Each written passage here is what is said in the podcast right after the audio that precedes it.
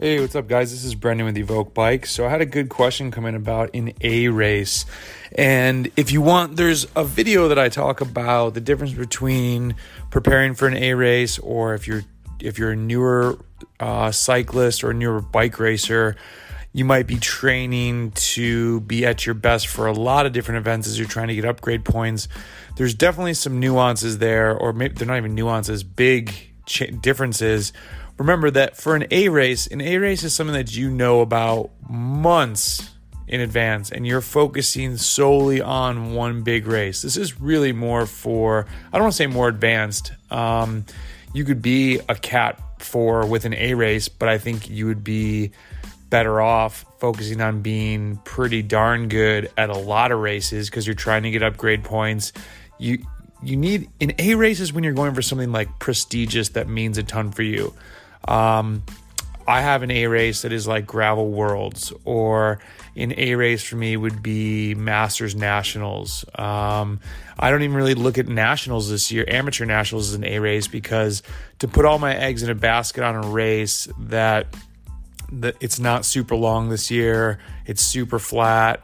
Um, yeah, it could be crazy windy, anything could happen, but it doesn't make sense for me to overload to go into this race with huge hopes of winning when um, I need something with I do better. I don't need, but I do better with uh, something with rolling terrain, etc. So those are the differences. And the reason I want to post this is a newer athlete that's getting into racing had said, "Hey, I signed up for race A, and I'm just going to use that as a name, and it's in a couple weeks."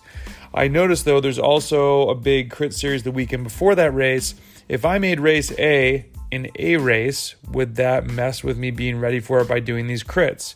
So it's a great question. Um, my reply to him though is he's just a bit green to have a quote unquote A race. That really involves a big overload and training through other races or, or big training weekends that we'd be doing for the preparation is about eight weeks in total. So an A race again is really for somebody targeting one big race that they know about well in advance. Um, his since he's new number one the overloading can be too much. Like part of and I'll, I'll, talk about this when i talk about how i rode too much earlier this year part of finding out how much training you can take on is pushing the envelope and sometimes you push a little bit too much and you're like okay i found found the limit. When you're new though there's not much sense in finding that limit if you're making normal fitness gains because you don't need to overload for anything because you're not focusing on one A race. I hope I'm saying this so that it's coming across and making sense.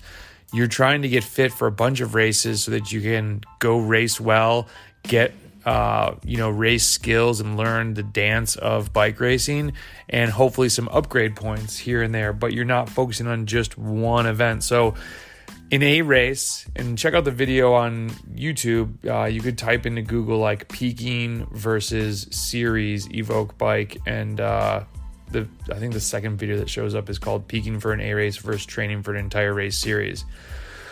So that can be too much the overload. Um, and then he's he's making gains so that's so much more important for him as a cat 4 than focusing on trying to focus on one event so, no, he could definitely do both. And I just wanted to explain why to him as opposed to just saying, no, you're good to go. Because this, this questionable quote unquote A race is in two weeks. There's no way to overload. So, what would that eight weeks look like, right? Let's say the race is at the end of week eight. And so, um, eight weeks out, you're doing a massive week. You're doing extra hours during the week. Let's say you usually train. Um, I'm going to use myself as an example. Let's say you usually train 18 to 20 hours. That week, you're probably doing like 25 to 26. So, right off the bat, you can see that bigger load could really crack somebody. It could make them not do well. And part of figuring out what works best for you is doing this sometime. Um, you could do that. And then the next week, you could do like, so week seven, you're doing 23 hours. And then week uh, six, you're doing 22 hours. And someone might be like, wait a minute, you're not progressing, you're doing less. This works for me. Like coming off fresh, doing a big week, I'm less likely to fall apart in week three, and you're still doing 22 hours of training.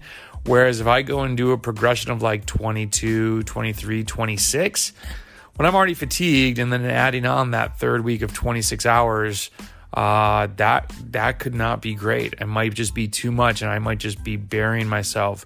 The fourth week, I'm going to take a rest week. Um, so that'll be eight, seven, six. So that's week five. And then this is you really got to get personal. You got week four, three, and two going into the race. Um, or you could even say it's seven weeks. I mean, this is just even trying to talk through this shows you how personalized this would be. I would say I'm gonna take that back. I would do it in seven weeks. Week seven would be the biggest week. Week six would be that 23 hour week. Week five is a 22 hour week. Week four is a rest week, so like 12 hours. Week three, I'm gonna go big again. I'm gonna go like 25 hours. And we could talk about the composition of these weeks, but it really depends on the race. It really depends on how I think I might win this race. Um, when I was training for Fort McClellan, that big one day race a few years ago, where I came in the top 10 behind Greg Henderson. I was doing a ton of VO2 max stuff, not a ton. I was doing two a week, I'd say, but it was really specific, plus or minus five minutes because that was the big climb. Um, and physically, yeah, you're doing that to physically train your physiology to climb at that super hard effort. And I did them a little bit longer and a little bit shorter just based on how people rode the climb. But also mentally, just being able to bury yourself for five minutes is mentally hard. And I was doing, you had to do the climb, I think, seven times, six times. So I was doing like five by fives or six by fives in training uh, if I thought it was going to be more of a gravel race, maybe I would have a day in there where I'm doing a long ride and then some like threshold stuff at the end or over unders at the end. Other riders, if you listen to the podcast series, they like to do a lot of 30 30s. That for me, I've never liked them. I don't seem to get a ton out of them. I don't do them nearly ever. Um, so that would be what I said. That was week three is big, and then week two is probably you know, I don't do a huge taper, but it's probably 15 to 20 hours, a lot based on how I feel. And then the week of racing, it's a hard ride on Tuesday, it's uh, endurance Wednesday. And then I'm actually fiddling with this if I do openers on Thursday and take a day off Friday and go to the race. I used to do that. Then I kind of got back into doing openers. Um, I made a comment to Tom the other week before the race down in Brooks. I felt much better the day I did openers than on the race day, so I might I might skip that. I might mess around with that at Johnson City um, this weekend. I'm gonna do the road race. I don't even know if I'm gonna stay around for the crit because I'm actually staying in my new house. Woo! Over the weekend, and I'm an hour from where I'm gonna be, and I've got Lala. So, anyways, so that's really you know an A race is I don't want to make newer cyclists feel like they're left out of an A race. I just don't think it's as wise to have an A race. Like when I was upgrading and went going from five to three in my first season, and then I went three to one in the second season, we weren't overly focused on one race.